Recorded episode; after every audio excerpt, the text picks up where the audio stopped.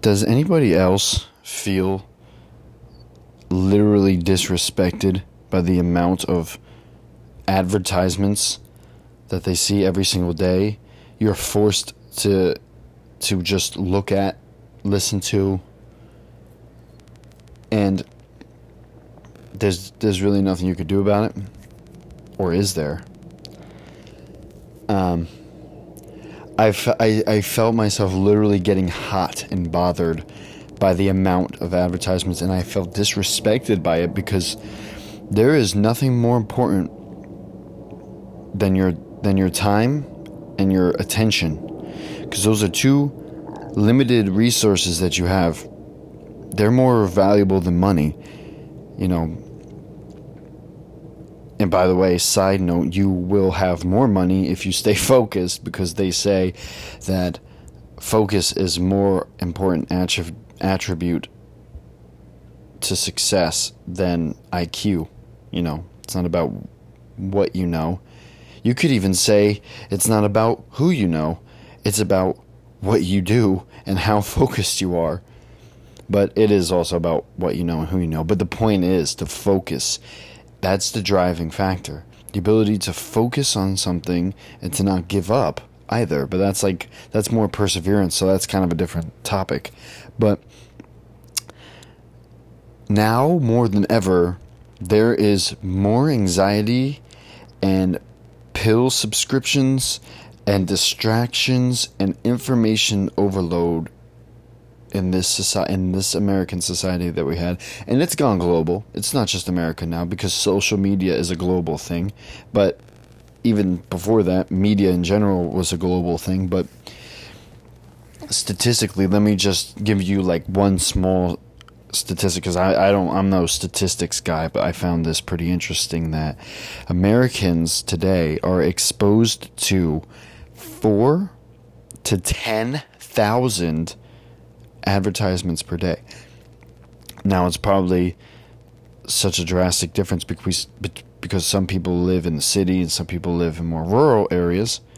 But four thousand distraction uh, uh, advertisements might as well call them distractions you know, a day, even if you pick the low side, that's a lot. That's a lot. And that is a significant jump up from what we were exposed to back in the 70s, which was around 500 a day. But that's still a lot. You know, imagine 200 years ago, not nearly as many. I don't have a stat for that, but I wish I did. But, but attention, like I said before, attention is a limited resource, whereas distractions are unlimited. There's an unlimited amount of distractions, like I said, four to 10,000 a day. So, how many is that a year? I don't have my calculator out, but you do the math. But those distractions are external. The only way to limit these distractions, because they're coming at you, you know, they're coming at you, bro the only way to limit these distractions is internally. What you allow to take your time and your attention. Now, a lot of times we're just willfully go along with these distractions. Like it's not just advertisements. I'm I'm this this portion of this podcast is going to be on uh, is kind of mostly about advertisements. We're already 4 minutes in. But the purpose is of this podcast is focus and the the negative of that is distraction. Advertisements is one form of distraction. There's a lot of forms of distraction. Food distraction. Sex distractions. Uh, i mean you could just say girls or or guys. Relationships in general. Bad friends. Uh wasted wasted time. You, you phones, drinking. The list goes on and on. I'm, I will make a more uh, extensive list and detailed, you know, details as to how and why certain things are distracting. But you know, that's not to say that humans weren't always distracted or that you know, it's a you know, here's the deal the mind is a powerful thing. Our minds are like computers. It's it's almost hardwired to be distracted.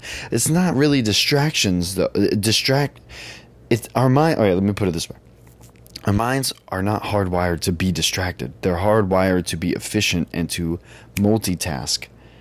But the thing is, we can't really multitask very good. We are more like switchboard. We're more like switch operators. You know, we can do things we could do multiple things uh, at a time because our brains are programmed to be able to take in that much information at a time. But we really can only do one thing at a time. But I'll get into all that later in, in more, um, you know, scientific terms, I guess. But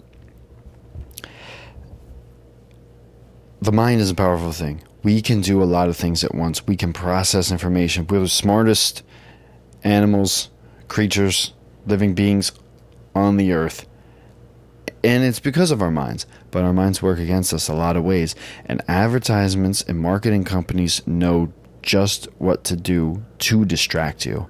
They they spend millions, hundreds of millions of dollars each year on the ability to capitalize on the the beauty uh, and and the uh, capability of the human mind.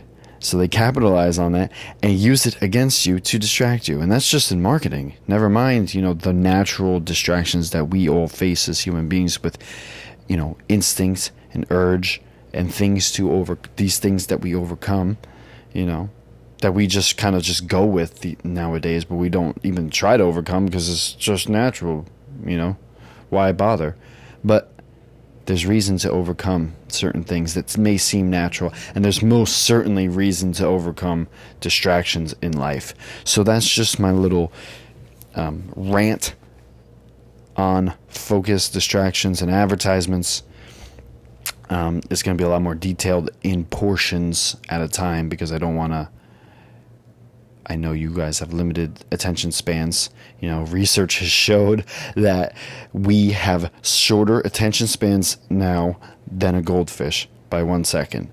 Goldfish have nine second attention spans. We have eight second attention spans. That went down since two, the year 2000.